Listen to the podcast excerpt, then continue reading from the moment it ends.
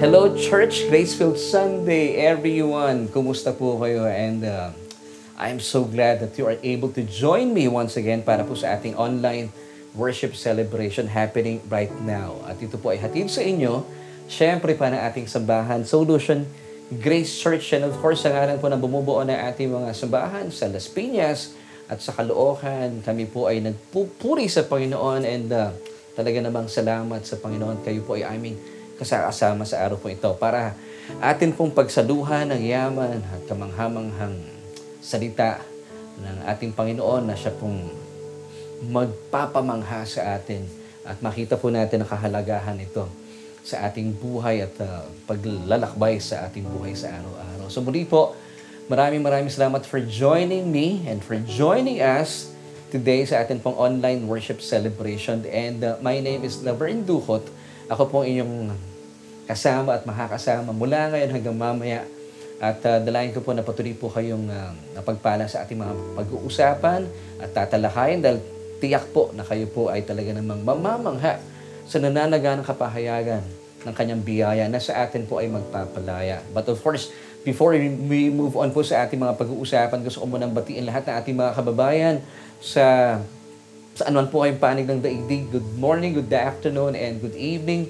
And of course, sa ating pong mga kababayan sa buong Pilipinas, Luzon, Visayas, and Mindanao, at sa buong Mega Manila, isang mapagpalang umaga po sa ating lahat dahil tayo po ay napapanood at sumasa inyo every Sunday at 11 in the morning. So, good morning po sa mga kababayan natin dito sa Pilipinas. At uh, gusto ko rin po ipaabot ang aking uh, pagbatis mga baguhan natin kasama para kayo po ay first time na napadako po sa ating pananabahan. Well, kung hindi naman po makakaabala po sa inyo, naglalambing lang, pakilagay po sa ating comment section, hashtag uh, first time or first timer. At gusto po namin kayong makilala ng lubusan. And of course, gusto ko pong pasalamatan lahat na ating mga kaibigan, mga kasama nating nanonood sa ating pananambahan na talaga namang hindi po nakalimot sa inyo pong kaibigan. Salamat po sa inyong pagbati sa aking kaarawan. At talaga naman po ako ay napagpala dahil napaka sarap basahin, napaka-init na inyong uh, pagmamahal sa inyong lingkod at uh, ako po ay inyong binati. So thank you so much sa lahat ng mga pagbati at nakaalala po sa inyong lingkod sa ating kaarawan kahapon. And uh, akin pong ipinagdiwang ang aking ika-limamput isang taon kahapon. So salamat sa Panginoon sa dagdag na edad. Kaya maraming maraming salamat po sa mga pagbati and of course sa mga kaibigan po natin kagaya ko po ng birthday kahapon. Happy, happy birthday din po sa inyong lahat. And gusto ko rin pong pasalamatan ang kabutihan ng Diyos sa ating mga churchmates mula po sa SGC Las Piñas at sa SJC Caloocan. Kami po ay binusog nila ng kanilang mga treat. Talaga naman pong ito po ay uh, manifestation ng pagmamahal ng Diyos at ginagamit po ating mga kapatid sa Panginoon, ating mga kapatiran muli po sa SGC Caloocan and SGC Las Piñas. Muli po, maraming maraming salamat po sa inyong mainit na pag-ibig at uh, talaga namang walang kakupas-kupas na pagmamahal po sa inyong lingkod. And uh, thank you so much po mula sa kaibuturan ng aking uh, puso. So maraming maraming salamat at kayo po ay patuloy na pinagpapala na ng Panginoon. And of course, pinag-usapan natin ang SJC Las Piñas and Caloocan. We would like to invite you every Sunday kung kayo po ay nasa nakakarating uh, na lugar ng uh, Paranaque, Cavite at naghahanap po kayo ng church na makakasama namin at uh, kayo po'y sasamba at kasama ang mga kapatiran. Well, meron po tayong pananambahan every Sunday sa Las Piñas dahil meron po tayong branch ng uh, ating church, Solution Grace Church sa Las Piñas. Please join us every uh, Sunday at 9.30 in the morning. So for more information about our church services, you may visit our Facebook sa Solution Grace Church. Yan po yung ating uh, Facebook page para po sa Solution Grace Church Las Piñas. And of course, kung kayo naman po ay nasa mga lugar ng Nabotas, Malabon, Sarandaan, Monumento. Meron tayong church sa Monumento and uh, we would like to invite you to please join us every Sunday at 3 in the afternoon para po sa ating uh, Sunday on-site worship celebration. So sa mga nagnanais po at nag, uh, naghahangad ng mga iba pang information about our Sunday service sa Caloocan, you may visit our Facebook page, Solution Grace Church Caloocan. O kaya naman po, Bisitahin nyo na rin po yung ating website, sgcph.org. Once again, this is our website, sgcph.org. At uh, magkaalaman na po tayo sa mga schedules natin at uh, excited po kami na makasama kayo every Sunday kasi pwedeng pwede na at samantalahin po natin ang pagkakataon dahil ang panawagan po sa atin ng Hebrews chapter 10 verse 25 not forsaking the assembling of ourselves together as is the manner of some but exhorting one another and so much the more as you see the day approaching. So samantalahin po natin ang pagkakataon, lalo tigit, nalalapit na po ang pagbabalik ng ating Panginoon. At lalong uh, pag-ibayuhin po natin ating uh, mga desire pagnanasa na makilala po siya ng lupusan. So once again, please join us every Sunday sa SGC Las Piñas at 9.30. In the morning po yung ating uh, on-site worship celebration at sa Caloocan naman every uh, Sunday at 3 in the afternoon para po sa ating uh, face-to-face um, worship service. So maraming maraming salamat po. And today, pag-uusapan po natin, napakaganda pong uh, bagay na ating isa sa alang-alang. Of course, ay uh, sa ating pong pagsisimula, ay uh, meron tayong isang katanungan. Pero bago tayo tumungo sa ating uh, katanungan at pag-aaral ng salita ng Panginoon, uh, tayo po muna ay dumulog sa Panginoon at manalangin at humingi tayo ng paggabay sa banal na Espiritu. So let's pray mga kaibigan at mga kapatid. Aming Diyos at Ama makapangyarihan sa lahat, once again, we thank you, Father, for giving us this awesome opportunity kung saan meron po kami kalayaan para kami po ay sama-samang mag-aral at uh, pakinggan ang iyong nananaga na kapahayagan ng iyong salita, ang iyong biyaya na sa amin ay magpapalaya. Panginoon, dalayan ko po na gamitin niyo po ang oras na ito na at, uh, gamitin niyo po inyong lingkod para mailahat ko ng malinaw at maipahayag ko ang iyong mensahe para sa bawat isa na nakikinig at nanonood po sa amin sa oras po ito. At nang sa gayon, patuloy po kami mamangha at mapagpala ang aming mga kaluluwa. At mula po sa aming papakinggan, isang uh, pangalan lamang po ang aming papupurihan mula simula, gitna hanggang wakas. Ang pangalan lamang po ng aming tagapagligtas at siyan po ang aming Panginoong Jesus. At uh, salamat o Diyos sa mga baguhan namin kasakasama. Dalayan po namin na manatili po silang kasakasama namin sa amin pong pananambahan at sila man din po ay mapagpala sa aming mga pag-uusapan. And Lord, this we ask and receive in Jesus' name. Lahat po tayo magsabi ng Amen at Amen. So muli po maraming maraming salamat for joining us once again sa atin pong online worship celebration and this is brought to you by our church. This is Solution Grace Church. At sa ngalan po ng bumubuo na ating mga sambahan sa Las Piñas and of course sa Caloocan, My name is Laverne Ducot. Ako po ang kasama ninyo. Actually, mula pa kanina hanggang maya-maya pag-uusapan po natin ng nananaga ng kapahayagan ng salita ng Diyos. And today, our message is entitled The Value of Knowing Jesus. So, alamin po natin yung kahalagahan ng ating Panginoong Heso Kristo. Sino nga ba talaga ang Panginoon para sa iyo? At syempre pa, meron po tayong katanungan na siyang lagi po natin ginagawa sa ating uh, pagsisimula ng ating mga pinag-uusapan because our church is um, known as Solution Grace Church. Solution, S-O-U-L-U-T-I-O-N.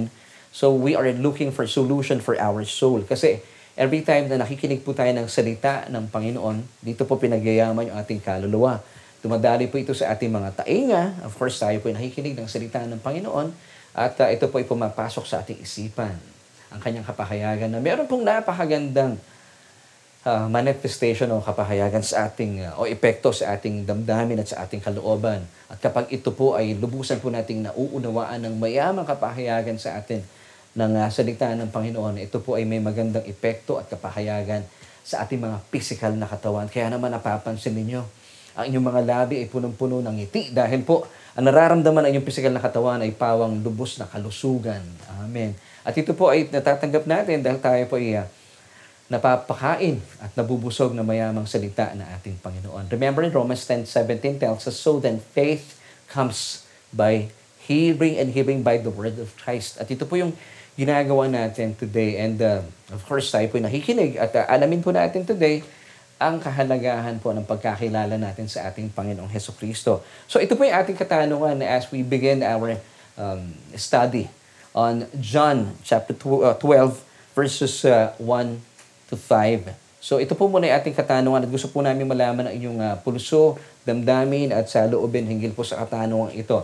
Para sa iyo kaibigan, ano yung mas mahalaga at uh, pinapahalagan mo sa buhay? Ang mga bagay sa mundong ito o siya mismong gumawa ng mundong ito? So para sa iyo kaibigan, ano yung mas pinapahalagahan mo? Ano yung mas mahalaga sa buhay mo?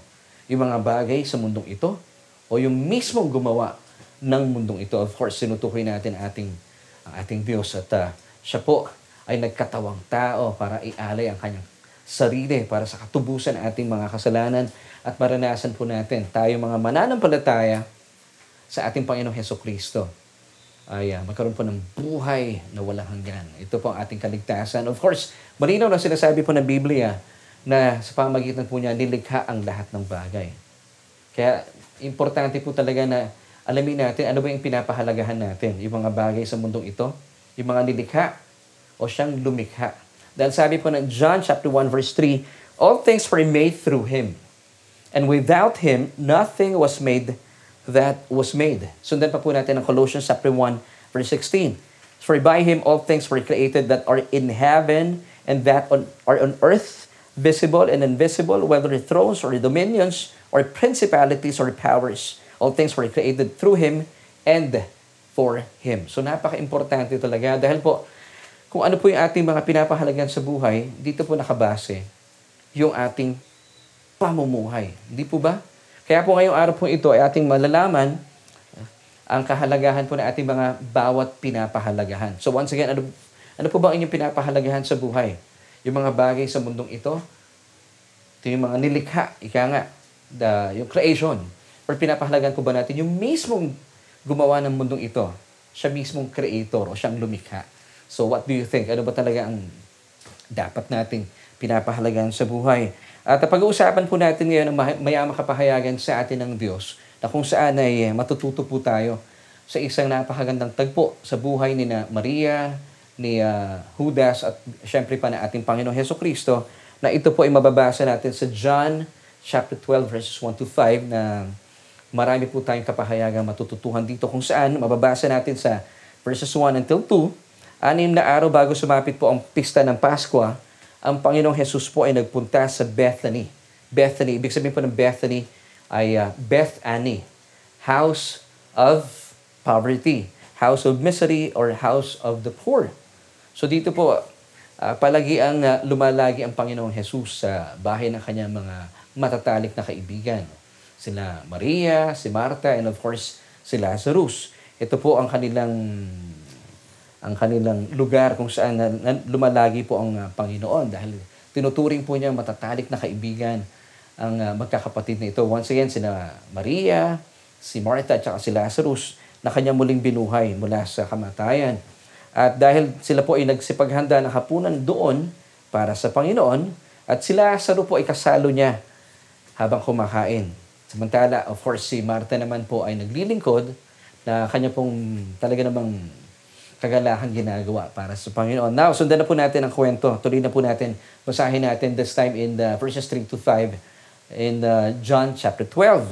Then Mary took a pound of very costly oil of spikenard, anointed the feet of Jesus, and wiped his feet with her hair, and the house was filled with the fragrance of the oil. Alam nyo, ang maganda pong uh, kapahayagan po ng uh, verse 3 dito ng uh, John chapter 12. Kapag meron po kayong mga ginagawang mga bagay na kamangha-mangha para sa Diyos. Dahil alam mong ikaw ay unang ginawa ng uh, Panginoon ng mga bagay na kamangha-mangha at talaga naman nakaka-in love.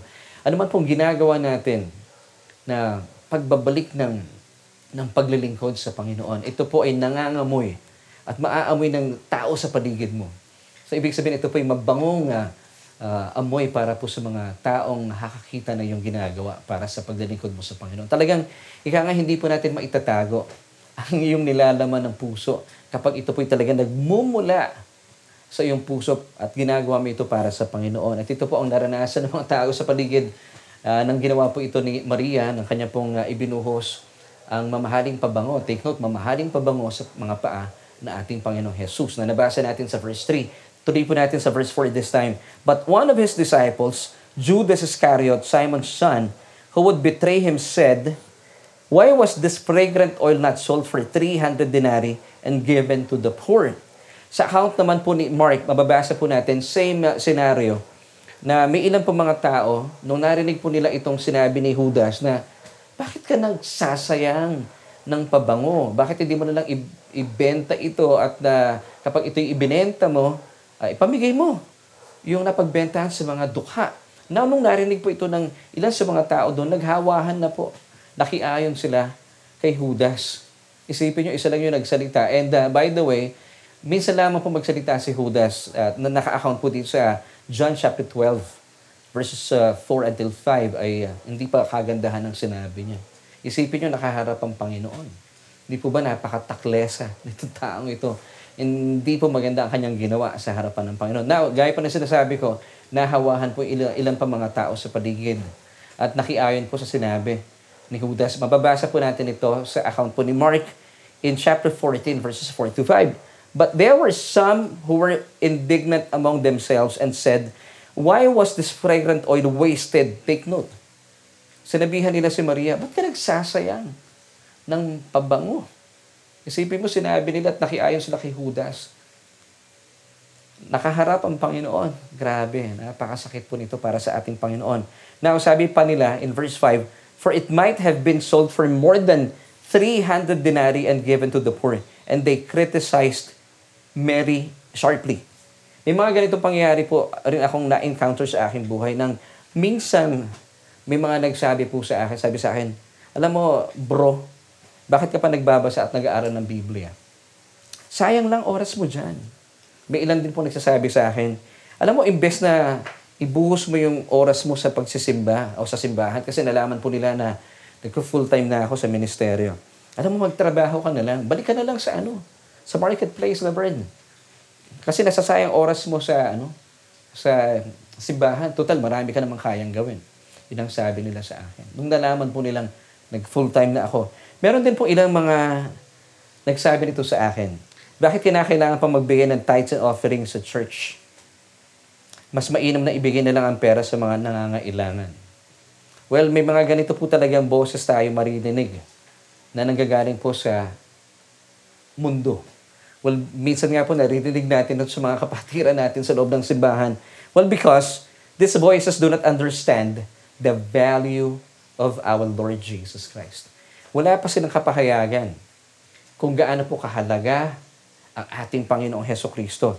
Kung papakinggan po natin ang uh, kanilang mga argumento na sayang lang ang pagbibigay mo sa church, bakit ka naglilingkod, bakit ka nagbibigay ng tithes and offering mo, ibigay mo na lang sa mga dukha mapapakinabangan pa nila yan. Well, this, this, these voices are people who have no revelation about the value of Jesus Christ. Gaya po na sinabi ko kanina.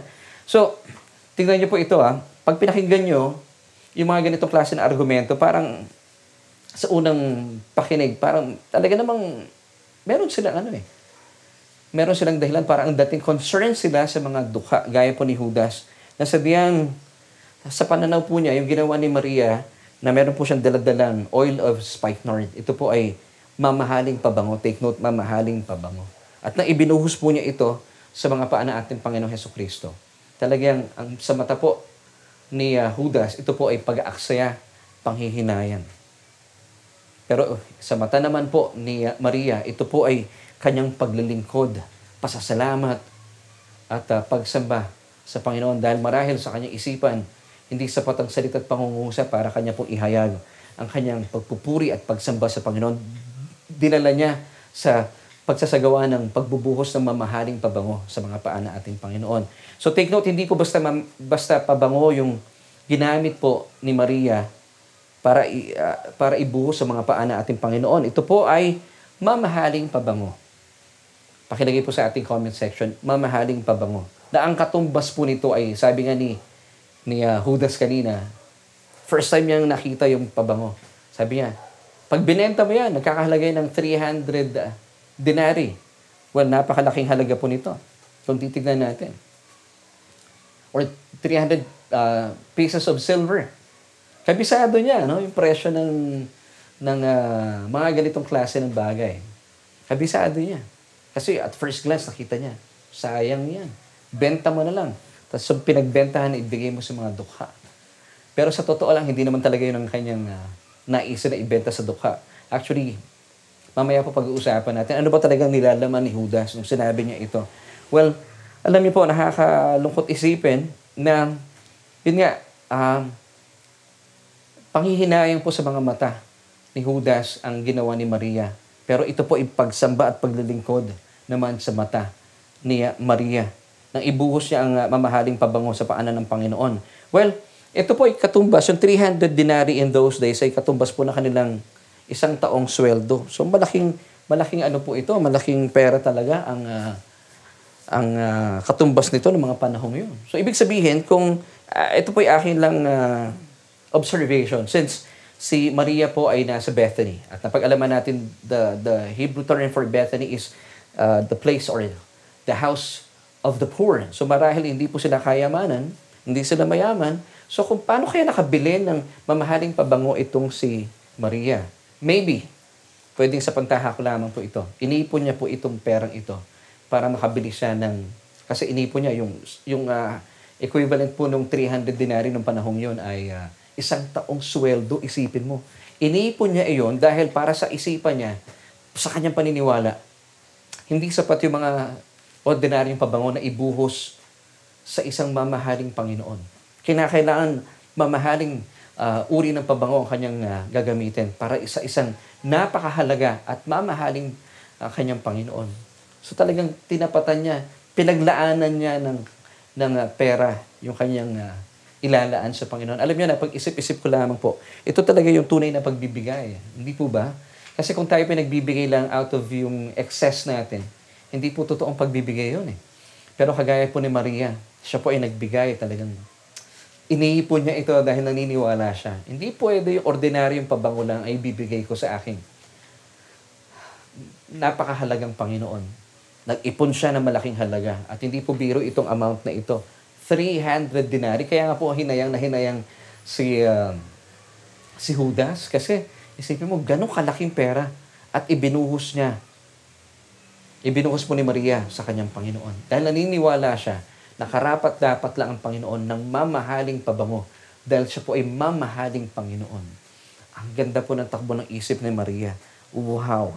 So, So mukhang matagal na panahon na po niyang pinag-ipunan ang mamahaling pabangong ito para mabili at maibuhos lang niya sa mamahaling paa na kanyang minamahal na Panginoon. Oh, praise God. So tayo po, bilang mga nasa biyaya, alam ko na ranasan niyo po ito. Kapag tayo pinagbibigay sa Panginoon, hindi sapat yung barya-barya. Kasi alam po natin yung tinanggap nating kaligtasan, ang kanyang pagdurusa, inilaan ang kanyang buhay. Well, ito po ay kusang dumarating sa atin dahil meron tayong kapahayagan ng nananaga ng pag-ibig at pagmamahal sa atin ng Diyos. At kanya po ibinigay ang kanyang bugtong na anak. Kaya naman, tayo po talagang may mga pagkakataon. Dahil mahal mo ang gawain ng Panginoon, nagsasakripisyo po tayo. Dahil naisin mong maranasan din po ng ibang tao ang naranasan mo kaligtasan. Kaya maraming maraming salamat po sa mga kapatid nating patuloy na tumutulong at nagiging kabalikat po natin sa gawain. At uh, salamat din po sa uh, Panginoon, sa ating mga kapatiran, sa ating uh, church, na sila po may pagnanasa gaya po ni Maria, na hindi lamang po magbibigay ng barya-barya para sa gawain ng Panginoon. Dahil naniniwala sila ang kahalagahan ng Panginoon na hindi po umaakma sa barya. Alam po natin, kapag tayo pinagbibigay ng malaking halaga, dahil alam po natin, napakalaking halaga na ating Panginoon. At yun po yung ating paglilingkod at pagsamba sa Kanya, gaya po ni Maria. Now, Napansin niyo po ba na sa isang sulya pa lang ni Judas, gaya po na sinabi ko kanina, ay uh, nakita na po niya kung gaano, kung magkano po yung halaga nung mamahaling pabango na hawak-hawak ni Maria, yung oil of spikenard. Sabi niya dito sa John chapter 12 verse 5, Why was this fragrant not sold for 300 denari and given to the poor? So sabi niya, pag binenta mo yan, nagkakahalaga yan ng 300 denari kabisado niya yung presyo. Kung bakit po ito pinuna ni Judas Iscariot dahil ayon sa kanya, ang napakalaking halaga nito. So pinapakita lang dito, kabisado niya yung presyo ng mga bagay sa mundong ito. Kabisadong kabisado niya kung ito'y mamahalin, kagaya po ng hawak na pabango ni, uh, ni Maria. Pero hindi niya alam yung halaga ng pinagbuhusan ng pabango. Ulitin ko po, alam niya yung halaga ng presyo ng pabango. Nung binuhos po ito ni Maria, at alam natin sa istorya, siya po ay uh, hinayang na hinayang kasi sa mga mata ni Judas, ito po ay pag-aaksaya. Kasi nakatingin po siya sa mga bagay sa mundong ito. Hindi niya nakita yung halaga nung mismong gumawa ng mundong ito at siyang dahilan kung bakit nilikha ang mundong ito, ang Panginoong Heso Kristo. At nagawa po niyang sabihin ng mga katagang ito in verse 5. Why was this fragrant not sold for 300 denarii and given to the poor? Isipin niyo po yung senaryo ito, nakaharap ang Panginoon. Napaka-taklesa or takleso, may ganun bang salita? Napaka, gamitin ko na po yung word doon, napaka-bastos po na ginawa ni Judas sa harapan ng Panginoong Heso Kristo. Nasabi niya po ito, nasambit niya po ito Now, eh, pinapakita lamang po ni Judas na talaga hindi niya po pinapahalagahan ang Panginoong Heso Kristo. Dahil sa totoo lang, hindi po niya kinilala na Panginoon ang nasa kanyang harapan. Hindi po kagaya ni Maria. Gaya po na maraming tao sa ating mundo sa ngayon, mas maraming tao sa ngayon. Sila po ay maalam, kabisado sa mga presyo at halaga ng mga latest gadgets, PC, properties, laptop, mga pinakabagong modelo ng kotse. Pero hindi po nila alam ang halaga at kahalagahan ng ating Panginoong Heso Kristo na siyang nagbigay ng buhay doon sa krus ng Kalbaryo alang-alang sa ating katubusan at sa ating kaligtasan. Kasi nga po pangkaraniwan na nakatuon po ang mga mata ng tao sa halaga ng mundong ito at hindi po sa gumawa ng mundong ito.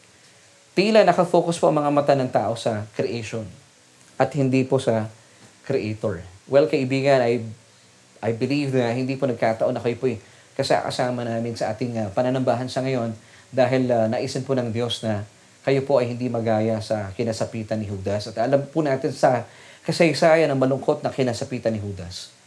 At uh, sa pagpapatuloy po ng ating kwento, napakaganda po ng, o ng mga tagpong ito, maganda po na hiling, hingin natin sa Panginoon ay isang napakagandang kapahayagan. Saan ba natin ibabaling ang ating mga mata? Sa mga nilikha o sa siyang mismong lumikha. Sa mga bagay sa mundong ito o sa siya mismong gumawa ng mundong ito. Now, hindi po nag dito po nagkakaiba ang mga pananaw ng uh, dalawa nating mga tauhan sa tagpong ito sa John chapter 12 verses 1 to 5 na si na Maria at saka si Judas Iscariot.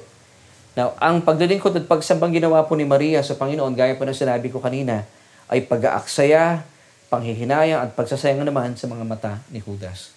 Yung ginawa po ni Maria, marahil po, ito lang man po ay aking uh, observation because si Maria po ay nasa Bethany, the house of the poor, the house of poverty. So paano po siya makakabili ng mamahaling pabango? Maybe, siya po ay nag-ipon. Pinag-ipunan niya po ito. 300 denari ay uh, sa panahong iyon ay nagkakahalaga ng isang taong sweldo. So bakit po niya pinag-ipunan ito? Dahil ang kanya pong paniniwala, hindi po sapat ang ordinaryong pabango para po sa isang napakahalagang tagapagligtas, sa isang napakahalagang Panginoon. Kaya po pinag-ipunan niya po yung pabangong ito dahil naniniwala po siya. Kung mahalaga ang aking Panginoon, dapat mamahalin ang aking ibubuhos sa kanyang mga paang pabango. At yun po ang kanyang ginawa. So muli po sa mata, sa mata ni Judas, yung ginawa pong pagbuhos ng mamahaling pabango na ito, na nagmumula po sa dalisay na katas ng nardo or oil of spikenard sa mata po ni Judas, ito po ay pag-aaksaya, panghihinaya at pagsasayang lamang. Kasi po magkaiba po sila ng pagtingin kay Jesus noong mga panahong yon. Dahil magkaiba po sila ng uh, mga pinapahalagahan sa buhay. Si Judas naman po ay nakatuon ng mga mata sa creation. Malinaw po ito sa mga nilikha, sa pabango. Kasi nga po at first glance, kabisado niya yung presyo ng pabango. Sabi niya, 300 dinari. Malaking halaga ito. Sana binenta mo na lang. At ang pinagbentahan, ipamigay mo sa mga dukha. So ang mata po ni Judas sa creation. Pero ang mata po ni Mary sa Creator. Amen. So kaibigan, saan po kayo nakatingin sa ngayon? Ano bang pinapahalagahan ninyo sa buhay? Creation o ang Creator? Dahil nakabaling nga po ang tuon ng mga mata ni Maria sa lumika, kung kaya po nagawa po niyang gawin ng mga bagay na kamangha-mangha, gaya po ng pagbubuhos ng mamahaling pabangong ito sa mga paan ng ating Panginoon. Isipin nyo. At ito po ay kaagara, at agaran po niyang pinunasan ng kanyang buhok. Hindi po siya kumuha ng anumang uh, pamunas, kundi buhok po yung kanyang ginamit. Dahil marahil sa kanyang isipan, hindi nga sapat ang salita at pangumusa para kanyang ihayag ang kanyang papasalamat, ang kanyang paglilingkod at pagsamba. Kinakailangan po niya ipakita ito bilang uh, manifestation ng kanyang kagalakan, ng kanyang pagdalingkod sa kanyang mamahalin at pinapahalagahang Panginoon. Dahil po sa mga naranasan niyang kamanghamanghang bagay sa kanyang buhay. Amen. So nagkaroon po siyang na malalim na um, hugot. So nagpapahayag lamang po ito na may malalim na bukal ng kagalakan, pag-ibig at pagmam- pagmamahal na pinaghuhugutan itong si Maria. Dahil malinaw po sa kanya kung gaano siya kamahal ng ating Panginoon. Kasi bago mo gawin ang mga bagay na ito, dapat meron ka munang uh, na realization sa iyong buhay. At meron po siyang revelation kung gaano po siya kamahal ng, uh, ng kanyang Panginoong Jesus. Now, kapag tayo po ay malinaw sa atin kung gaano tayo kamahal ng ating Panginoong Heso Kristo, you could do great and mighty things for God. Gaya po ng ginawa ni Maria. 1 John chapter 4 verse 18. There is no fear in love, but perfect love cast out fear. Gaya po ng ginawa ni uh, Maria. Bagaman marami pong humahamak sa kanya, meron pang mga nagalit. Kasama na po si Judas, di po siya natakot na gawin yung kanyang ginawa at ibinuhos po niya itong mamahaling pabango sa mga paa na ating Panginoon. So ganito po talaga ang nangyayari sa isang taong nahuhumaring sa mayamang pag-ibig at pagmamahal sa kanya ng Diyos. Ibang tipong nakafocus na lang siya sa pagmamahal ng kanyang lumikha. Amen. Walang takot at uh, wala po siyang, walang alintana, alintana niyang ginagawa yung mga bagay-bagay na kamangha-mangha para sa kanyang tagapagligtas sa kanyang Panginoon, sa kanyang manlilika, dahil siya ay malaya at nagagawa niya ang mga gusto niyang gawin bilang kapahayagan ng kanyang pag-ibig, ng kanyang pagmamahal, ng kanyang paglilingkod at pagsamba sa kanyang Panginoon. At siyan po ang ating Panginoong Heso Kristo. Hindi po niya alintana kung ano man ang sasabihin o sinasabi ng mga tao sa paligid niya. Remember, binasa natin kanina sa account po ni Mark na marami pong nagalit sa kanyang ginawa. Hindi natuwa. At ang sabi sa kanya, nang, hi, nang hihinaya at pag-aasaya ang ginawa mo at ibinuhos mo sa paan ng Panginoon o ni Jesus ang mamahaling pabango niya. Isipin mo, sinimulan po ito ni Judas. sabi niya, what a waste! Na, na sumang-ayon naman po yung iba pang mga tao sa paligid nila. Maybe ilan po sa mga disipulo po iyon. No? Samantalang iba po ang uh, pinagtutuunan naman ng mata ni Judas kung kaya hindi po niya nakita ang halaga at kahalagahan ng uh, ating Panginoong Heso Kristo. Ganun po talaga eh. Kasi kapag tayo po, ang tao po sa mundo, and even po mayroon tayong mga kapatiran na mananampalataya, pansinin niyo po ang litmus test dito. Kapag kayo po ay ang buhay ninyo ay punong-puno na ng pag-aalala, worry, fear, takot at pangamba, at ito po ay pwedeng humantong sa pagkabalisa, pansinin niyo po, ano yung pinagkakaabalahan ninyo? yung mga bagay sa mundong ito. Maybe kayo po ay sobrang abala sa inyong mga properties, sa inyong business. Well, hindi po sinasabi ng Panginoon na hindi niyo po ito uh, alagaan. Magtrabaho po tayo. Pero, gaya po na sinasabi natin sa ating programa, bilang mga mananampalataya, we do not work hard, but we work smart. Kasi naniniwala po tayo, the more po tayong nakatuon na ating mga paningin. Hindi po sa mga bagay sa mundong ito, kundi sa mismo gumawa ng mundong ito. And all these things will be added unto you. Remember, Matthew 6, 33, Seek ye first the kingdom of God and His righteousness. So nakatuon tayo sa manlilikha. Hindi po sa, mundo, sa mga bagay sa mundong ito. Now take note. And all these things will be added unto you. Lahat po ng inyong mga pangangailangan, even po ng inyong mga kapritsyo sa buhay, I believe. All these things will be added unto you. Bakit? Nakatuon po tayo. Hindi sa mundo. Yung mga tao nakatuon sa mundo, they work hard. But tayo po, of course, nagtatrabaho tayo, pero we work smart, kaya hindi tayo napapagod. We just enjoy yung ating mga uh, calling, yung ating trabaho, yung ating karera sa buhay, yung ating career. And all these things will be added unto you. Why? Because nakatuon po yung ating mga mata, hindi sa mga nilikha, kundi sa manlilikha. Kaya po si Judas talagang hirap na hirap po siya sa buhay at uh, hindi po niya hinayaan ang kanyang sarili. Nakilalanin pa ang Panginoon Jesus bilang kanyang Panginoon at tagapagligtas. Kasi dito po makikita natin ay hindi po siya kagaya ni Maria. Hindi niya hinayaan ang kanyang sarili na busugin ang kanyang kamalayan sa nananaga ng pag-ibig at pagmamahal sa kanya ng Panginoong Heso Kristo. Even though siya po ay kasakasama ng Panginoon sa mahabang panahon. Kasi isa po siya sa mga labing dalawang disipulo. So sayang, ano? May mga pagkakataon talaga na parang sabi mo, akala mo ay, kumot ikaw ay lagi nasa church, akala mo ikaw ay talaga namang um, busog na busog sa mensahe ng Ebanghelyo pero hindi ka naman pala nakikinig, parang si Judas sayang. Kasama po siya ng Panginoon day and night, almost every day, dahil isa po siya sa mga disipulo. Pero hindi niya po ginrab yung opportunity na kilalanin ng lubusan ang pag-ibig sa kanya ng Panginoon. Kaya po nanatili po yung kanyang mga mata sa mundo. Because ang tingin niya sa Panginoon, he was just uh, something. Hindi po siya everything. Nakakalungkot. Nakakalungkot po. Hindi niya nakita yung pangunahing dahilan ng Diyos kung bakit po niya ibinigay ang kanyang bugtong na anak sa mundong ito. In Luke chapter 2 verse 11, ito po yung pangunahing dahilan kung bakit po ibinigay ng Diyos sa atin ang kanyang bugtong na anak. Now, basahin po natin ang sinasabi ng talata. For there is born to you this day in the city of David a Savior who is Christ the Lord. So malinaw po na inilaan po sa atin ng Diyos ang kanyang bugtong na anak na si Jesus bilang ating tagapagligtas. And that's why His name in Hebrew is, it's Yeshua meaning salvation. Ibig sabihin, kung ang pangalan niya ay salvation, dito po siya mahusay. At ito po ang gustong gustong ginagawa ng Panginoon. Eh, pastor, napaka makasalanan ko eh. Okay lang. Kaya nga po naparito ang Panginoon because He wants He, he wants you to be His Savior. So kung kayo po'y makasalanan, kailangan nyo ng tagapagligtas, tumawag po kayo sa pangalan ng ating Panginoon. Hindi po kayo mapapahiya. Kayo po ay kanyang papakinggan at kayo po ay kanyang ililigtas. Why?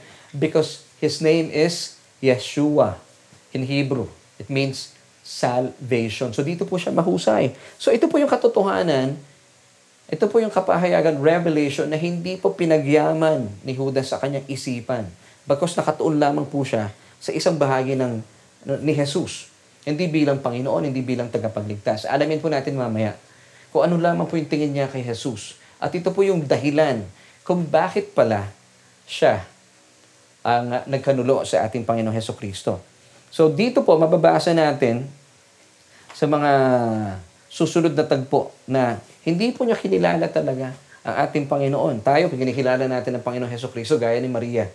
Hindi lang basta Panginoon, siya pong ating tagapagligtas. Because ito po talaga ang uh, pangunahing dahilan ng Diyos kung bakit po niya ibinigay sa atin ang kanyang bugtong na anak. Gaya po na binasa natin kanina sa Luke chapter 2 verse 11. Subalit sa pananaw po ni Judas, hindi po yun ang kanyang pagtingin. Ang pagtingin lamang po niya kung bakit niya um, uh, ipinagkanulo ang Panginoon ay kakaiba. Now, tuloy po natin ating mga pinag-uusapan. In uh, verses 45 ng John chapter 12, basahin po natin, But one of his disciples, Judas Iscariot, Simon's son who would betray him, said, Why was this fragrant oil not, not sold for 300 denarii and given to the poor? Now, bakit po kaya? Bakit gano'n na lamang siya? Uh, talaga namang hinayang na hinayang nung ginawa po ni Maria na ibuhos po yung mamahaling pabangong ito sa paan ng ating Panginoon. Meron po isang tagpo sa Biblia in uh, Matthew chapter 26 verses 21 until 25. Ito po ay huling hapunan kung saan kasama po ang mga disipulo ng ating Panginoon. Of course, nandun po si Judas. Meron po isang makasaysayang pangyayari po dito na kung saan ay uh, makikita po natin ang kapahayagan. Bakit nga ba ipinagkanulo ni Judas ang Panginoong Heso Kristo? So basahin po natin ang mga tagpong ito dahil po makikita natin kakaiba ang pagkilala ni Judas sa Panginoong Jesus kumpara sa labing isang mga disipulo. Now, basahin natin. Uh, let's start with uh, verse 21 ng Matthew chapter 26. Now, as they were eating, Jesus said, Assuredly, I say to you, one of you will betray me. Verse 22, And they were exceedingly sorrowful. And each of them began to say to him, Lord, is it I? Now, talo naman po tayo sa verse 25, still with uh, chapter 26 to Matthew. Then Judas, who was betraying him, answered and said, Rabbi, is it I? Now, tignan po natin yung chart natin. Yung kanila pong tugon, yung labing isa, at uh, kung ikumpara natin sa itinugon nung isa na si Judas, nasabi po ng Panginoon, once again in verse 21, na isa sa inyo ay magkakanulo sa akin. Of course, lahat po sila ay uh, nanlumo at sila po ay nalungkot. Now, tingnan po natin yung uh, sabi po ng mga disipulo sa Matthew 26 verse 22, And each of them began to say to him, to Jesus, Lord, is it I? Take note, Lord, is it I? Ano po, ano naman po yung kakaibang tugon ni Judas dito? Then Judas, who was betraying him, answered and said, Rabbi, is it I? Matthew 26 verse 25. So kaya pala, ipinagkanulo ni Judas ang Panginoong Heso Kristo is because hindi niya kinilala ang Panginoon, gaya po ni Maria, bilang kanyang Panginoon at tagapagligtas. Ano po ang, ano po ang pagkakilala lamang po? Paano po itinuturing ni Judas ang Panginoon? bilang rabbi lang, guro. Of course, don't get me wrong, ang Panginoon po ay nagtuturo din sa atin. But yung pinaka dahilan kung bakit po siya inilaan ng Diyos sa mundong ito ay bilang tagapagligtas, the anointed one, Messiah, ang ating Savior. And that's why His name is Yeshua or Jesus. Doon pa lang sumablay na si Judas. So this was the reason kung bakit po ipinagkanulo ni Judas ang, ang, ang kanyang guro, si Jesus. Dahil hindi po niya kinilala si Jesus bilang, once again, Panginoon at tagapagligtas. At uh, alam ko po, hindi po tayo kagaya ni Judas. Kaya kayo nanonood sa ngayon, kasama namin sa ating online worship celebration. It's because meron na po kayong kapahayagan na kinilala nyo at tinatanggap ninyo si Jesus bilang inyong Panginoon at tagapagligtas. Gaya po ni Maria sa kwento sa John chapter 12. Kaya po nagagawa ninyo mga kamanghamanghang bagay para sa Panginoon na hindi po ginagawa ng mga ordinaryong mga tao. Kasi kayo po, meron kayong pagpapahalaga sa pinakamahalagang sa inyong buhay. Of course, sino po siya? Ang ating manlilikha. Dahil sa pamamagitan po niya nilikha ang lahat ng bagay ang ating Panginoong Jesus. Alam niyo po, tuloy po natin ang kwento. At habang ikinukwento pa ng Panginoon sa kanyang mga disipulo, ang mga mangyayari sa kanya sa mga darating na panahon, of course, ito po ay Last Supper. Alam niyo, umalis na po si, si Judas. Nung nag, nag-communion po sila, ay uh, of course, nangyari po ito. And then, after communion, ay umalis na po si Judas. Saan po siya pumunta? Sa chief priest. Bakit? Para ipagkanulo na po ang kanyang guro si Jesus. Naglaan po ng 30 pieces of silver ang chief priest bilang kabayaran sa ulo ng ating Panginoong Heso Kristo. So take note, 30 pieces of silver, 30 pirasong pilak. At ito po'y agad na tinanggap po ni Judas. Wala pong uh, bargaining na nangyari, hindi man lang po siya humingi ng uh, dagdag. Wala na. Nung inabot po sa kanya yung 30 pieces of silver, yung 30 piraso ng silver o pilak. Ito po ay agaran niyang tinanggap. Wala na pong ano. Wala nang bargaining na nangyari. Hindi na po siya nagsabi, ang konti naman ito. 30 pesos lang, dagdagan mo naman. Gawin mo naman ano. O 35 o 40, wala na pong ano. Wala nang bargaining na nangyari. Napakababa po nito ah. Dahil marahil para sa kanya, yung 30 pieces ng silver ay sapat na para po sa ulo ng kanyang guro. So dito pa pinapakita lamang na talagang ang baba po ng pagtingin ni Judas kay Jesus. Napakababa. Wala po siyang pagpapahalaga. Nakita po natin talaga ang uh, implikasyon nito. Kapag tinitingnan mo lang si Jesus bilang guru mo, kasi pag sinabi natin guru, kapag nakuha mo na yung gusto mong makuha sa guru, pwede mo nang iwanan eh. Di po ba? Pero kapag tinitingnan mo siya bilang tagapagligtas, Panginoon, at hari na yung mga buhay, gaya ni Maria, meron siyang nagagawang mga bagay na sa kabila po ng marahil ng kanyang kahirapan dahil siya po ay taga Bethany, ay talaga namang nagagawa niya po ito dahil ang, uh, ang nagpupush po sa kanya yung kanyang naranasang pag-ibig at pagmamahal mula sa Panginoon. Pero going back kay Judas, kung bakit po niya ito nagawaan, pinagkanulo ang Panginoon at may bayad, humingi ng bayad. 30 pieces of silver, napakababa po nito. Kumpara sa presyo ng oil of spikenard. Magkano po yung oil of spikenard na ibinuhos po ni Maria doon sa mga paa na ating Panginoon Heso Kristo, 300 denari or 300 pesos of silver according to Judas. So kaya pala siya hinayang na hinayang. Kasi yung 300 denari according to him, o 300 pesos of silver, ay napakalaking halaga kumpara sa 30 pieces of silver na. Yun po yung kanyang um, um, yung pagkakilala, yung value, yung halaga lamang ng ulo ng kanyang guro, si Heso Kristo. Sayang, ang baba. Of course, napakalaki po ng, ng uh, difference no, ng 300 sa 30. Grabe. Ang baba pala talaga ng tingin ng, uh, ng uh, disipulong ito na si Judas. Now, dalayan ko po na, na makita po natin ang uh, kanilang mga pinapahalagahan. Si Judas, kung bakit po mababa ang tingin niya sa Panginoong Heso Kristo at tinuring lamang po niyang guro dahil talaga hindi niya pinapahalagahan, hindi niya kinilala ang Panginoon at tagapagligtas. Kaya sapat na po yung 30 pieces of silver. Samantala si Maria naman, kung bakit po niya pinaghandaan, pinag-ipunan marahil sa loob ng isang taon. Yun yung presyo ng 300 denari or 300 pieces of silver, eh dahil naniniwala siya na napakataas po ng value, napakahalaga ng uh, Panginoong unang nagmahal sa kanya. Kaya po walang kahinahinayang niyang ibinuhos sa mga paa ng kanyang Panginoon ang mamahaling pabangong ito, the oil of spikenard.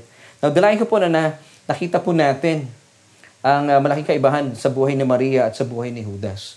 Di ba kagaya pa ng sinabi ko kanina sa inyo bilang pagsasimula, malalaman po natin sa ating mga pag-uusapan ngayon kung ano po yung inyong mga pinapahalagahan, nakaka-apekto po ito sa ating mga buhay.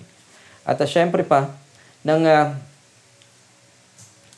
Si Maria po ay uh, nararanasan po niya ang lubos at sakda na pagmamahal sa kanya ng, ng ating Panginoong Heso Kristo. Ay tahimik lang sa kanyang ginagawa, pero tuloy-tuloy po siya. So ibig sabihin, tuloy-tuloy po siya sa kanyang paglilingkod, pagsamba sa Panginoon, at hindi po niya alintana yung mga distraction sa kanyang paligid. Kung babalikan po natin yung account ni Mark na binasa natin kanina in Mark chapter 14, eh talaga namang yung mga tao sa paligid niya, pinangunahan ni Judas, sabi niya, what a waste, anong panghihinaya yung ginawa mo? And of course, nagsunuran yung iba pang mga tao. Nagalit pa nga sa kanya, pero hindi niya po alintana ito mga sinasabi ng mga tao sa paligid niya. Siya po ay tuloy-tuloy lamang. Bakit? Ano po yung nagtutulak sa kanya? Ang alam niya lang, mahal na mahal siya ng kanyang Panginoon. Kaya gagawin niya at gagawin niya ay nararapat para lamang sa kanyang pinapahalagahan ang kanyang Panginoon. Kaya bibigyan niya ito ng mamahaling pabango. So, ganyan din po tayo. Kapag tayo po'y busog na busog sa kapahayagan ng pag-ibig at pagmamahal sa atin ng Diyos, tuloy-tuloy tayo sa ating pagsamba sa Kanya. Naalala niyo po nung uh, lockdown. Kahit lockdown yan, hindi ako mapipigilan. Di ba yan ang sabi mo?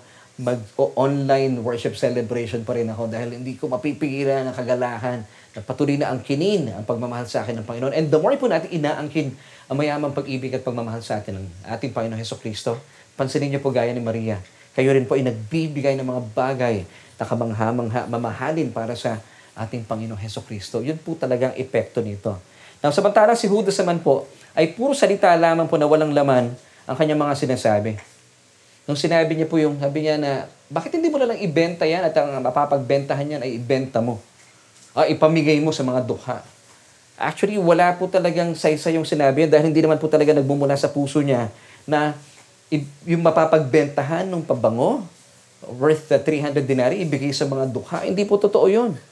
Ito po ang patotoo. Basahin natin kung ano po talaga nilalaman ng puso ni, uh, ni Judas. In John chapter 12 verse 6, This uh, Judas said not that he cared for the poor, but because he was a thief and had the money box and he used to take what was put in it. Basahin po natin sa mabuting balita Biblia. Sinabi iyon ni Judas. Ano yung sinabi ni Judas? Bakit hindi mo na lang ibenta yung mamahaling pabangong yan at yung mapapagbentahan ay ibigay na lamang sa mga dukha. Now, sinabi ni Judas ito, hindi dahil sa siya'y may malasakit sa mga dukha, kundi dahil sa siya'y magnanakaw. Siya ang nag-iingat ng kanilang salapi at ninanakawan niya ito. Isipin niyo po kung gaano po kabuti ng Panginoon. Sabi nga po ng, ng Biblia, where sin increased, grace did much more abound. Alam niyo, alam ng Panginoon ang nag- nangyayari. Hindi po langit sa Panginoon na magnanakaw itong si, si Judas. Pero napansin niyo po, where sin and grace, grace did much more abound, siya po ay nagnanahaw sa kanilang kaban ng yaman.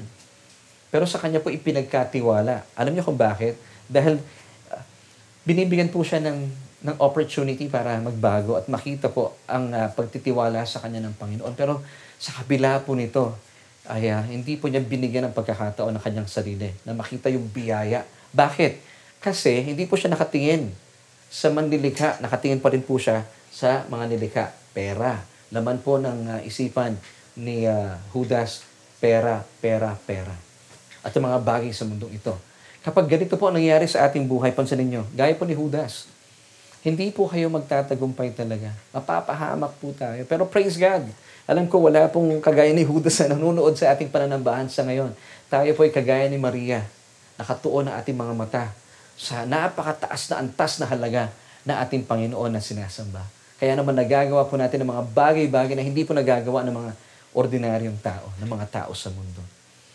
Na ibubuhos mo ang mamahaling pabango na iyong paglilingkod, na iyong pagsamba, at pasasalamat sa napakahalagang Panginoon ng iyong buhay. Amen. So dito po, sa kalaunan, ay uh, alamin po natin ang mga nangyari sa buhay ni Judas na bagaman sa loob po ng mahabang panahon, gaya ng sinabi ko kanina, ay nakasama niya ang Panginoon pero hindi po niya lubusang kinilala kung sino ang kasakasama niya na si Jesus. Kasi nanatili lamang siya, guro lang siya eh. Kasi wala siyang pakialam sa Panginoon. Ang pakialam niya, yung mga bagay sa mundong ito. Wala siyang pakialam sa mismong gumawa ng mundong ito. Dahil para sa kanya, ang pinakamalaga sa buhay niya, yung mga bagay sa mundong ito. Hindi po yung mismong gumawa ng mundong ito. Sayang, ano? Kasakasama na niya ang Panginoon. Now, basahin po natin ang Matthew 27, verses 3 to 4. Then Judas, his betrayer, seeing that he had been condemned, was remorseful and brought back the 30 pieces of silver to the chief priests and elders, saying, I have sinned by betraying innocent blood. Ito nakakalungkot. At the end of the day, sumingil siya ng bayad sa ulo ng ating Panginoon. Masyado siyang abala sa mga bagay sa mundong ito. But the end of the day, at the end of the day, hindi niya po napakinabangan even itong 30 pieces of silver. Alam niyo, ibinato po niya, ibinalik niya ito sa chief priest.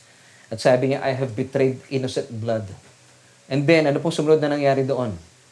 Actually, yung sinabi niya, I have betrayed an innocent blood, these were the last uh, words recorded in the Bible na sinabi po ni Judas. Nakakapanghinay. And then, of course, as we all know, hindi niya nagamit yung 30 pieces of silver, siya po ay nagpatiwakal. Siya po ay, he hung himself on a tree. Nakakalungkot. Basahin po natin. Matthew 27 verse 5. Then Judas threw down the pieces of silver in the temple and departed and went and hanged himself. Nakakalungkot po na pagtatapos sa buhay ni Judas na pangkaraniwan nangyayari po ito sa buhay ng maraming mga tao sa ngayon. Hindi po ito lingid sa atin. Marami tayo na babalitaan ng mga tao mayayaman dahil po ang isipan nila lagi sa mundo ito. But at the end of the day, yung po kanilang pinag-ipunan na, sa, na pera, kayamanan sa kanilang bangko, hindi nila nagamit dahil marahil bigla po silang namatay. Sayang. Wala yung mata nila sa manlilika. Lagi silang nagpasasa sa mga nilika, mga bagay sa mundong ito. Ngayon, ano pong kinahantungan ng kanilang buhay? Hindi po buhay na ganap at kasaya-saya. Pansamantalang marahil ay uh, uh, hindi ko rin mat- maituring na uh, buhay na masaya. Hindi rin eh. Pwede siguro naging masaya lang sila, pero wala pong kagalakan. Ngayon, kagaya po ni Judas, sayang. Yung 30 pieces of silver, hindi niya nagamit, binalik niya. And then, he hung himself on a tree. At doon po natapos ang kanyang buhay. Alam niyo, kung naghintay lamang po ng uh, ilang araw ang uh, disipulong ito na si Judas, hindi na po niya kinailangan pang magbigti sa puno dahil sa ilang sandali na lamang po ay ilalagay na po sa krus ang ating Panginoong Heso Kristo para po doon niya ang kinin ang lahat ng sakit sa kanyang katawan. At ang kinin, ang kasalanan ng mundo, kabilang ang kasalanan ni Judas. Sayang talaga kung naghintay lamang po siya. Samantala, napakaganda naman po ng mga nangyari sa buhay ni Maria dahil pinili po niya ang pinakamabuting bagay na hindi po aalisin sa kanya. Remember yung pinag-usapan natin last Sunday? Nung bumisita po ang Panginoon sa bahay nila ni Martha at saka ni Mary, of course. Di ba sabi po ni Jesus in Luke chapter 10 verse 40, nung lumapit po si si Martha kay Jesus, nirebuke niya si Jesus, Lord, sabi niya, uh, hindi, hindi ka ba naaawa sa akin? Wala ka bang pakialam? Yung, yung kapatid ko, si Maria, nandyan lang. Hindi mo pag, pagsabihan mo naman, natulungan ako. Ano po sinabi sa kanya ni Jesus? Basahin natin. Luke 10.40. Di ba? You, sabi niya, uh, bago ko basahin po yung verse, you are so busy with so many things. Pero hindi mo gayahin itong si Maria. Sabi niya dito in verse 40, But one thing is needed, and Mary has chosen that good part which will not be taken away from her. So pinili po ni Maria ang alin? That one thing. Gaya po ni, ni uh, Martha, pwede rin natin ihalin tulad si Judas, lahat po ng bagay sa mundong ito, pinagkaabalahan niya. Pero, they missed this one thing na napili po ni Maria. What is this one thing? And ito, ito rin pala yung good part at pinili po ito ni Maria, which will never be taken away from her. Now, ano po ito? Ang sagot po, itong one thing na ito na pinili po ni Maria, na lagi pong maupo, it's a posture of rest. Maupo lang at makinig sa salita ng kanyang mapagmahal at pinapahalagahang Panginoon, ang ating Panginoong Heso Kristo. So ito po ang kulang na maraming mga mana ng palataya sa ngayon. Kung kayo po ay binabalot ng, ng uh, uh, worry, ng uh, fear at uh, anxiety po ang inyong mga buhay, it's because hindi po tayo nauupo sa paanan ng Panginoon. Hindi po tayo nakikinig ng kanyang salita. Marahil pinili mo na maging abala sa mga bagay sa mundong ito. Piliin po natin. This one thing. Gaya pa ng pinili ni Maria. The good part, which will never be taken away from her. Amen. Kapag ito po ang pinili natin, alam nyo, magkakaroon po kayo ng tuloy-tuloy na pagkauhaw ang inyong kaluluwa. Na makinig, na makinig sa mayamang kapahayagan ng salita ng kanyang ibanghelyo. Amen. So ano pong ginawa dito na, ni ano? Ano tong one thing na ito? It's found in Luke chapter 10 verse 39. Who also sat at Jesus' feet and heard His word. At kapag ito po ang, ang, ang ginagawa natin kagaya ni Maria, alam niyo, magagawa rin po natin, gaya po ng Maria, yung mga kamanghamanghang bagay para sa Panginoon bilang ating paglilingkod, pagsamba at pagmamahal sa Kanya. Ano po yun? Na ibubuhos din po natin yung pinakamababangong pabango ng ating buhay bilang pagbibigay po ng napakataas na antas na halaga sa atin pong uh, Panginoon na sinasamba, ang ating Panginoong Heso Kristo.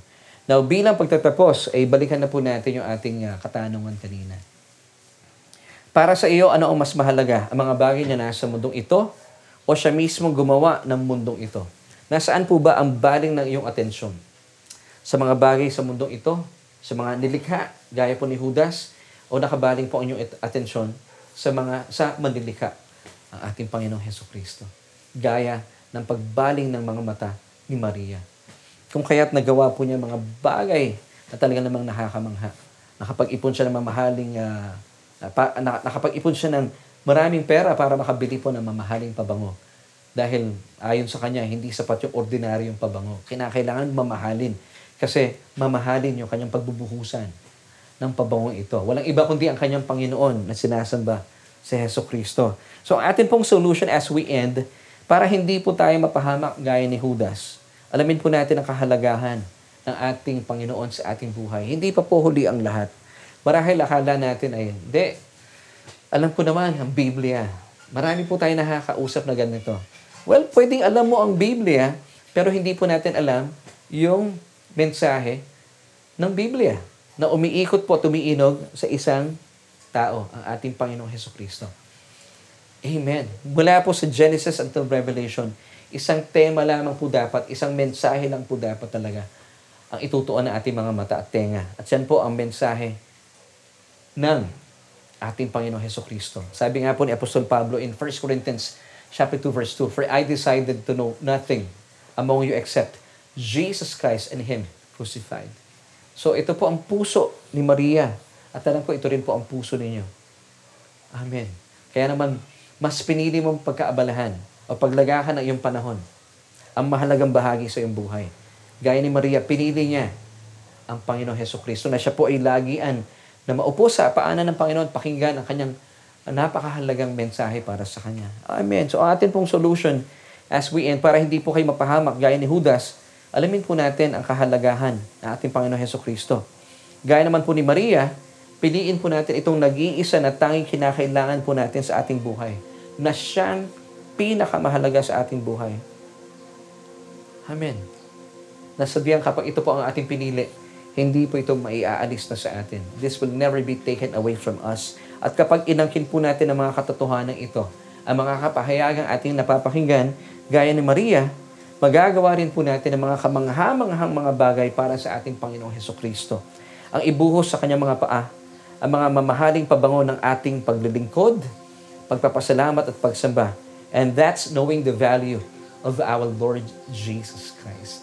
At dahil dito, makikita mo ang buhay mo punong-puno ng kapayapaan, wala pong pag-aalala, punong-puno ng, ng, kapahi, ng kapahingahan, wala pong takot at pangamba. At nananagana sa kagalakan, wala pong pagkabalisa. Bakit? Kasi hindi po tayo nakatuon sa mga bagay ng mundong ito. Ang tuon po natin sa mismong gumawa ng mundong ito. At kapag ito po ang ating pagtuon. Lahat po ng ating pangangailangan and all these things will be added unto you. At kapag ito po ay dinaragdag sa atin ng Panginoon, ito po ay nagsisil, nakakagawa tayo. Gamit-gamit po natin ang mga bagay na inilaan sa atin ng Diyos pabalik sa Kanya bilang ating paglilingkod, pagpapasalamat at pagsamba. At ito po ay maaamoy ng lahat ng tao sa ating paligid. Ang mabangong samyo na ating paglilingkod at pagsamba at pagpapasalamat sa ating Panginoon. At nagiging pagpapala po tayo at hindi mo namamalayan, maraming taong nagtatanong, anong kaibahan sa buhay mo? Isang bagay lang, pwede mong sabihin sa Kanya at sasabihin mo sa Kanya, ang aking mga mata ay nakatuon lamang sa pinakamahalaga sa buhay ko, ang aking Panginoong Heso Kristo. Amen at amen. Maraming maraming salamat po for joining me sa atin pong uh, pananambahan ito at sa pakikinig ng, ating, ng uh, salita ng ating Diyos. Well, kaibigan, marahil kayo po ay uh, first time na dumako sa ating pananambahan and uh, we praise God sa inyong mga buhay. Uh, nakita po natin ang ating mga sarili mula po sa ating katanungan kanina kung bakit po tayo punong-puno ng pag-aalala, ng takot at pangamba at pagkabalisa ay dahil nakatuon po yung ating mga mata, gaya po ni Judas, marahil, sa mga bagay sa mundong ito at wala po sa mismo gumawa ng mundong ito, kundi ang ating Panginoong Heso Kristo. Now, if you have decided na, sabi mo, sa iyong sarili, ayoko na ng ganitong buhay. Gusto ko nang maranasan ng kapahingahan, ayoko na nag-aalala. Gusto ko na maranasan ng kapayapaan, ayoko na natatakot. At gusto ko na maranasan ng kagalakan dahil ayoko nang mabalisa. Well, kaibigan, I'm inviting you and God is also inviting you to uh, receive His Son sa inyong mga buhay. Sabi po ng Romans 10 verse 9 that if we confess with our mouth the Lord Jesus Christ and believe in our hearts that God has raised Him from the dead, you shall be saved. So ang gagawin po natin, all you have to do is just to pray this prayer with me bilang pagsang-ayon na tinatanggap po ninyo sa inyong mga puso bilang Panginoon at tagapagligtas, ang bugtong na anak ng Diyos. Siya po ay walang iba kundi si Jesus.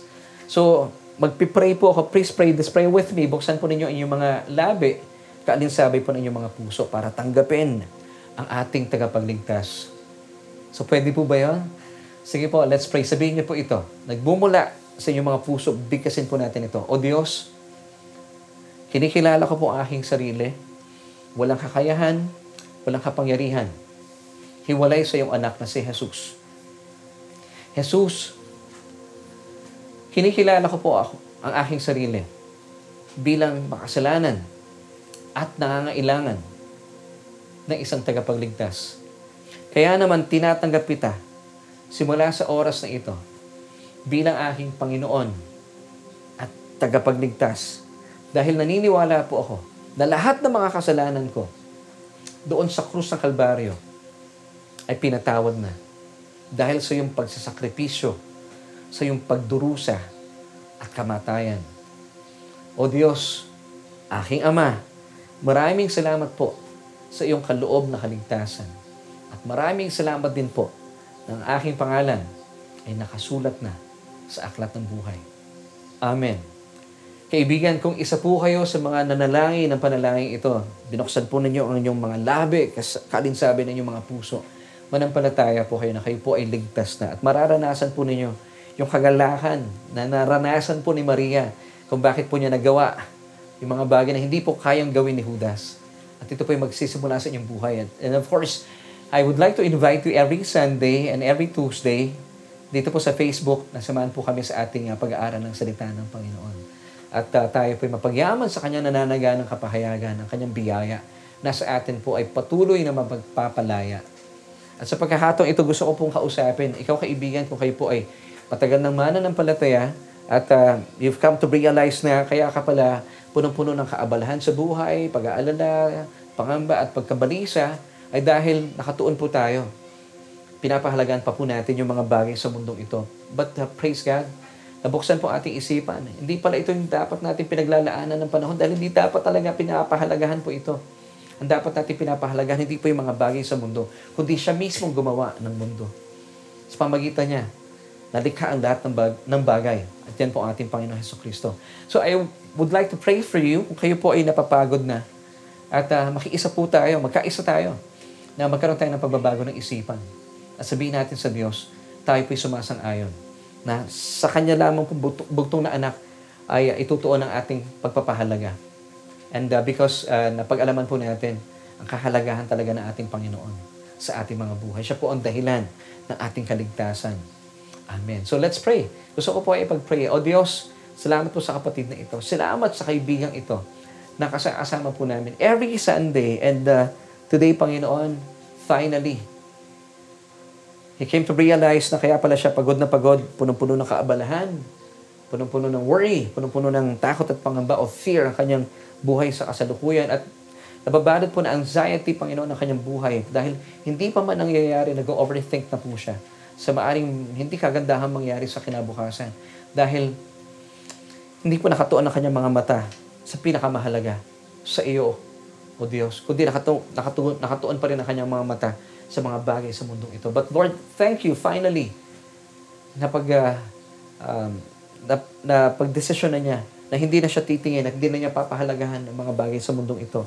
And from now on, sa pangalan ni Jesus, tulungan niya po siya, O Diyos, na patuloy po niya ang kinilang mayamang kapahayagang ito na imbes na ituon niya ang kanyang mga mata sa mga bagay sa mundong ito, itutuon na niya ngayon ang kanyang mga mata kay Kristo. At gaya po ni Maria, ay may bubuhos din po niya ang pinakamamahaling pabango. Ang napaka bango halimuyak ng kanyang pagdalingkod, pagsamba at pagpapasalamat sa kanyang buhay bilang mga bilang iniligtas mo mula sa kapahamakan. Salamat sa iyo, O Diyos. Salamat din po sa kapatid na ito. Napatuloy po siya namamangha sa iyong salita. At dalangin ko po, O Diyos, na gamitin niyo po ang aming, uh, uh, aming pananambahan, ang aming pag-aaral na ito sa umaga po ito. Na patuloy po magpalit ng isipan, magkaroon ng pagbabago ang kanyang isipan at makita niya ang uh, mabubuting bagay na nakalaan sa kanya. Kung kanya pong ilalaan ang kanyang isipan, ang kanyang mga mata, ang kanyang tainga sa pinakamahalaga. At yan po ang aming Panginoong Heso Kristo.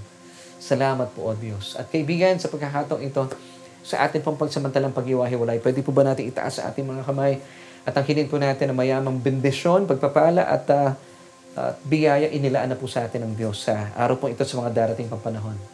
O Diyos, aming Ama, maraming maraming salamat po once again sa iyo pong napakagandang mensahe na inilaan po sa amin, sa amin pong pananambahan sa umaga po ito. Dalayan ko, O Diyos, na angkinin po namin ang iyong bendisyon, ang iyong pagpapala, ang iyong biyaya na sadyang inilaan na po sa amin. At uh, naniniwala po kami sa pangalan na aming Panginoon Heso Kristo, wala pong anumang bakterya or yung virus na kumakalat sa aming paligid ang siyang makakalapit sa amin as promised in uh, Psalm 91 verse 7. O Diyos, salamat po dahil sa dugo na aming Panginoon Heso Kristo, kami po ay protektado sa anumang karamdaman na maari pong uh, makasama sa aming katawan. Pero hindi po ito makakalapit sa amin dahil ito po aming pinapaniwalaan at dahil ito po ang layunin mo sa amin bilang iyong mga anak. At lahat po na aming mga gagawin, babalakin, iisipin at hahawakan aming mga kamay, pinagpalawan nyo na po ito. At ang maging ang aming buhay, Panginoon, ay magsilbing pagpapala sa aming mga kamanggagawa, mga kasama, sa anumang uh, larangan na aming hanap buhay at sa amin po mga gagawin ngayong araw na ito sa mga darating na panahon.